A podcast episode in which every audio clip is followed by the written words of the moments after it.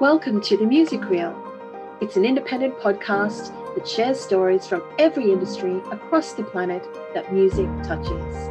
We uncover how music connects all of us, and we shed light on those who need our support now more than ever.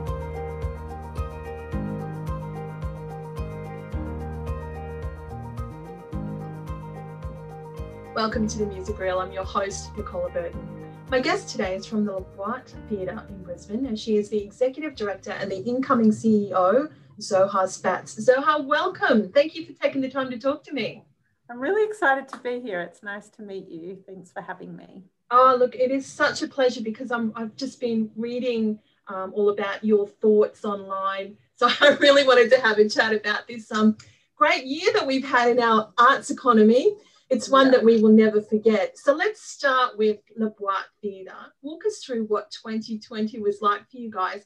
Now you've got Christmas actually happening. I'd also love to hear how audiences are responding to being out there again. Sure.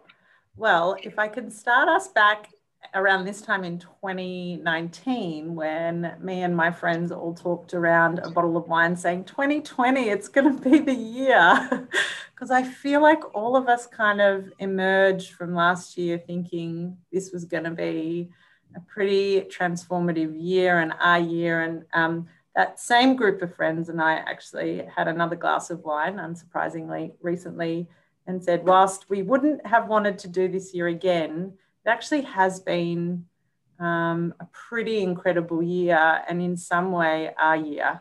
Um, so I guess I say this because throughout this year I have really tried to commit to half glass full as opposed to being a half glass kind of empty, um, which has taken quite a bit of energy. But look, we kicked off our year hoping for um, hoping for the best. Um, we managed to get one of our shows as part of our main stage off and running. Um, and it was a wonderful production to have in our theatre. It was called The Neighbourhood, and it, it centered around a range of different storytellers who all have migrant and refugee backgrounds, who have all called Australia home.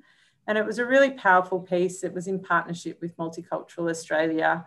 And it was really about um, trying to change the conversation, but also about um, belonging. Um, and then we went very quickly into um, a festival of new work and um, showings, play readings, conversations. And about on the final weekend, um, COVID, we ended up having to shut the venue down and, and, closing it to the general public. We managed to have our last event actually here was amidst all of the crazy unknown of COVID starting to appear, and before we went into an actual lockdown, um, some other sector friends of ours, we were all having a conversation, sort of going, "What does, is there any information for the independent art sector? How do we get information out there?" And about within like 48 hours, we'd coordinated the LPA, the MEAA, um, Australia Council, um, and we and arrange and um, the anyway, just a whole bunch of people to provide an update to the sector around what was going on. And little did we know actually that what would actually unravel through this year was not unlike um, what we were all articulating at the time, which was um, how do we band together? How do we make sure that um, we support one another? What is going on for these independent artists who are the backbone of the industry? Um, and I think that was the last time anyone was able to come out. We had already started socially distancing. Um, we started, we streamed the event online, which at the time felt quite strange. Now I think we're all quite proficient in going digital. Um, and then slowly but surely over that period of time, was about within a week or two, we were having some really difficult conversations at board level within the organisation, trying to be quite decisive um, around just making a call. Um, we contacted every single artist and creative who was engaged in any future production that was slated for 2020, including our tours. We had a number of tours about to go on the road, including single Asian female to Adelaide. Um, we did a Zoom session with all of those company members um, and we cancelled our season we did that purposefully. We didn't postpone. Um, we didn't leave people hanging. We felt like it was incredibly important to just make a call. Um, we also felt like it was quite important to be incredibly generous and ensure that we paid people out appropriately. Um, where possible, we gave people most of their payout, um, if not um, for the ones that were slated further in the year, as much um, notice and respect as possible. Um, obviously, contacting all of our partners. But I mentioned this yesterday at our launch of our very exciting news around the artist company this company is 95 years old. La Boite has an enormous legacy and it's survived world wars, it's survived a, depression, um, incredible changes in leadership. But we had never actually cancelled a season. Um, For the first time ever, no one's ever done that. No one had ever done that. Um, yeah. And, you know, it was incredibly emotional as well. There were some projects that had been in development for, for years, actually. Brothers Book Club, which was going to premiere at um, Brisbane Festival. Those young men had been working um, on that project. And as a collective for over five years, they started at Queensland Theatre. So, you know, that for us, you have to do this with respect and um, transparency and compassion and kindness and um, yeah, we went through that motion and then slowly but surely it was just an evolution of movement and unknowing and trying to find our way back to center. I think probably like many other people across industries, I have never done so many budgets. I mean, I think yep. we give up on version 755. You're just like, I can't, I don't know. um, yeah. But yeah, look, I think the, we the office we all went into lockdown. We all um, moved into our own homes and started working from home. And actually, what was pretty incredible through that time was um, we started doing daily check-ins as a group, just quick 30-minute Zooms to connect. Obviously, um, everyone has different home environments, and um, it's quite a young team here at La Boite. Um, some live in share houses, some went home to family. Um, I have a young family, um, but this 30 minutes was a, a mental health check in from on a scale of one to 10, how are you feeling?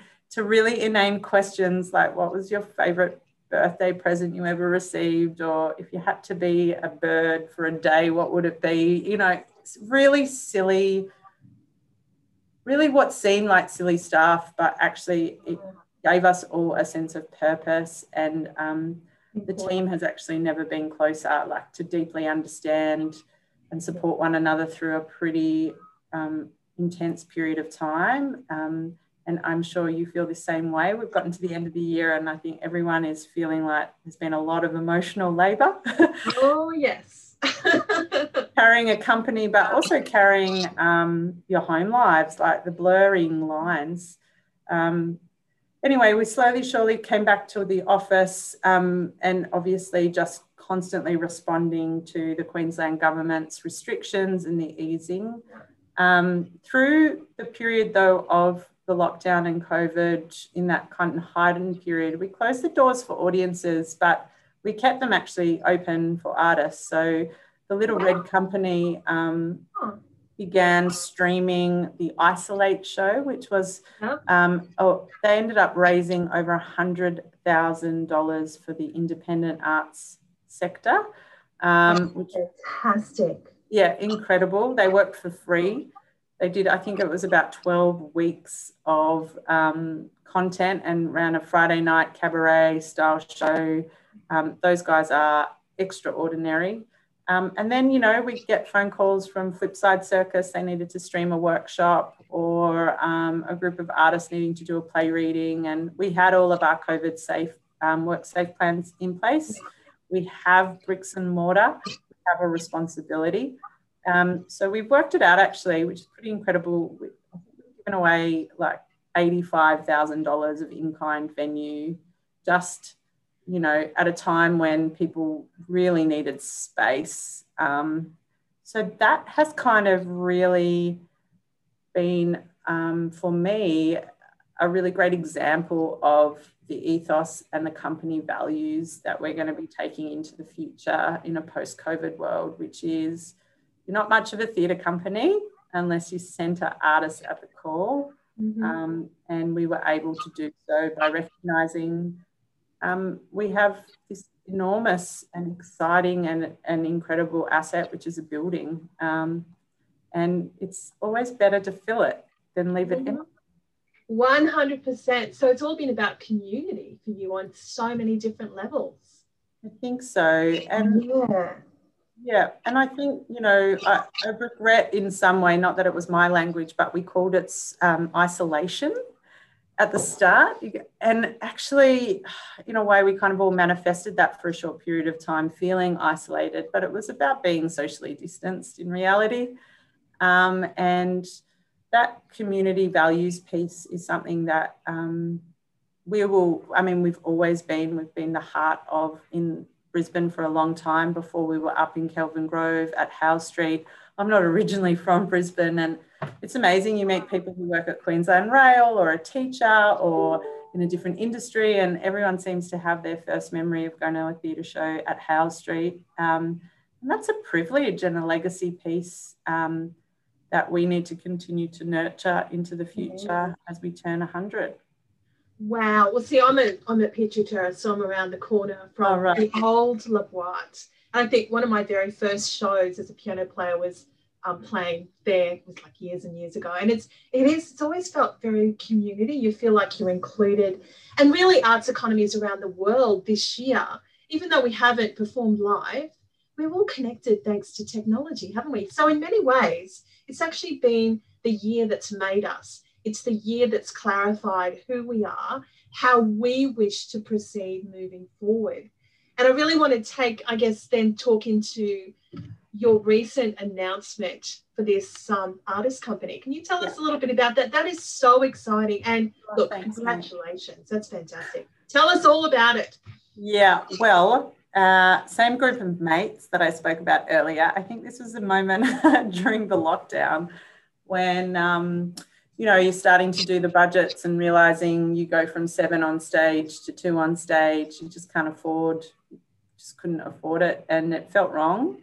Um, and, you know, also thinking about how do we create stability for these guys that have somewhat been left behind. And um, the, the kind of trying to make it as uncomplex as possible. We're not an ensemble theatre. Um, we may become one after this, who knows? But to kind of go, how do you create an 18 month experiment? How do you make sure that artists are at the centre and the core of who we are?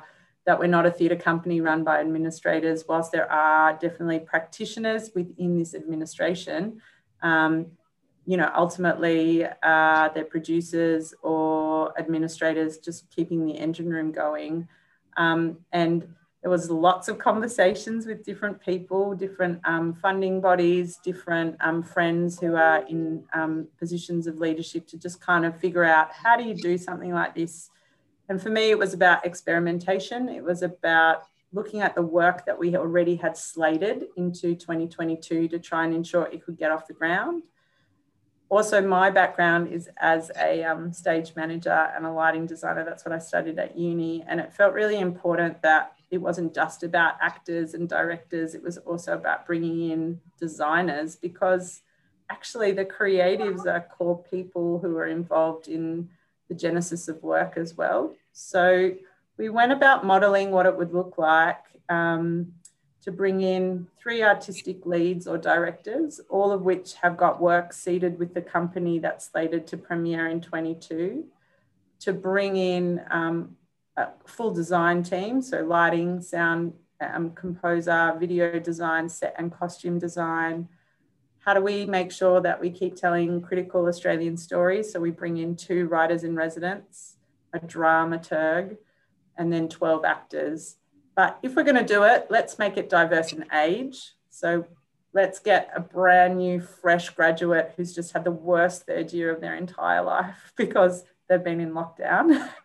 and then also, let's find an elder. How do we find um, an artist who is more than an established career, is you know late 60s and is such an um, incredible piece of the fabric of this arts community and we also look at diversity and background. How do we make sure there's representation across different communities from First Nations people to culturally diverse, um, the LGBTQI community? Because with diversity, the theory really is is alchemy happens when people come together from different backgrounds so it's not that this will become an ensemble and they'll start generating new work. They will. Um, that's not the pressure for them. The pressure and the opportunity is here are all these different works that they can be a part of across main stage, our youth and education program, our development program. But how about a hot desk?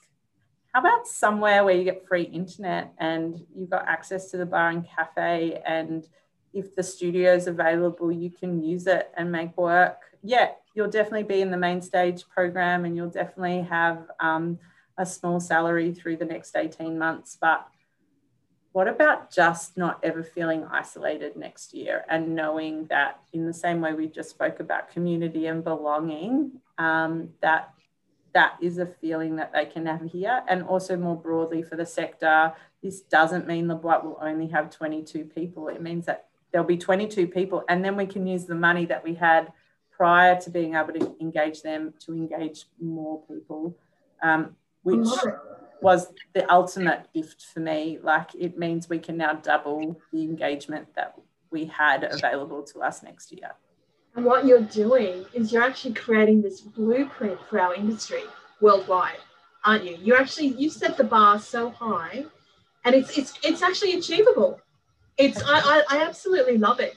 Um, there's um, this great quote by Dr. Wendy Were where she says, We've got a 19th century art form, 20th century business model, but we've got 21st century audience needs. So, what you're actually doing is you're working with the 21st century needs. So, I wanted to sort of use that to go to your little article on, on Arts Hub. Let's talk about the pivot and the innovate, which is like the buzzwords in 20. Oh. Yeah, we've got to pivot, we've got to innovate. But your question, I think, is very valid. How do we measure that? What's the value of that? What's our new metrics model in this industry to make sure that we're actually on track? Can you walk us through your thoughts on that?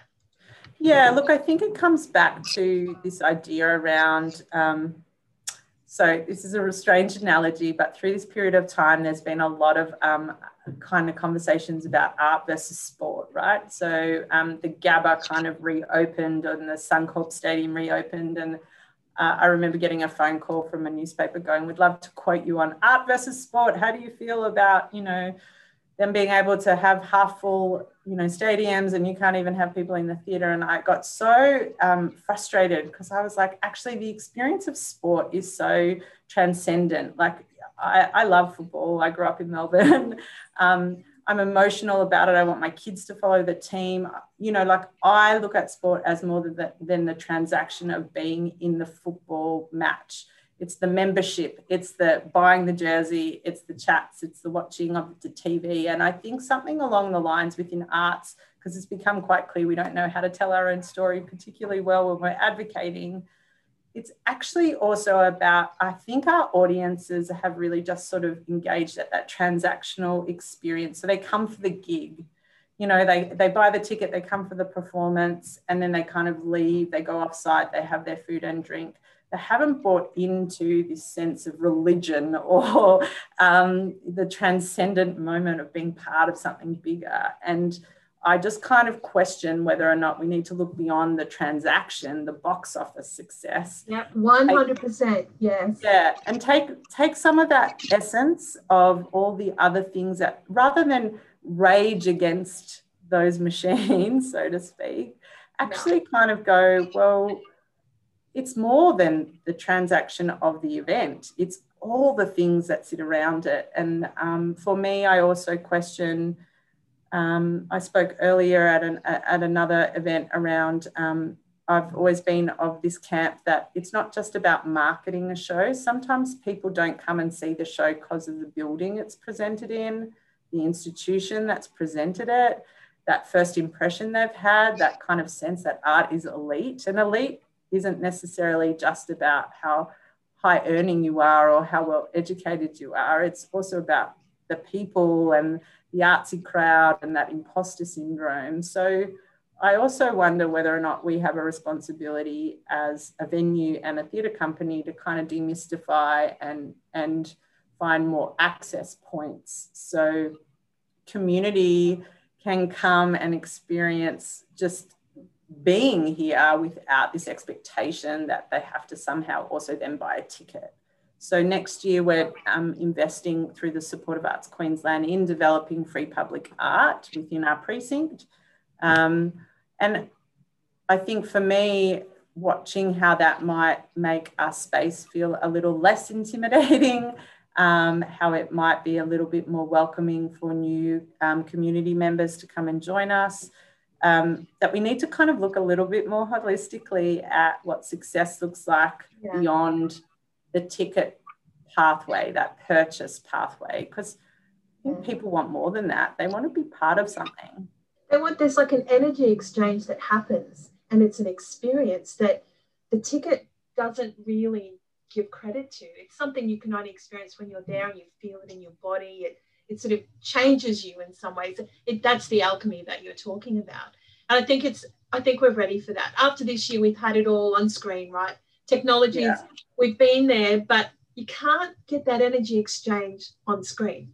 You can only get it when you're there collectively, you know, in a theatre with all these people around you. You can just, you can feel it and everyone's response and you know, there's that to and fro between the audience and the stage.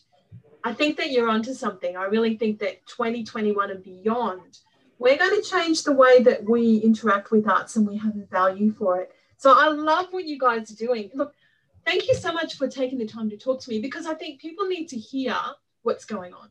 And you you like i said you're actually taking a step forward way before everyone else. We're all going to be watching you you know? Oh, everyone's going to be following okay this is what they're doing we better try this.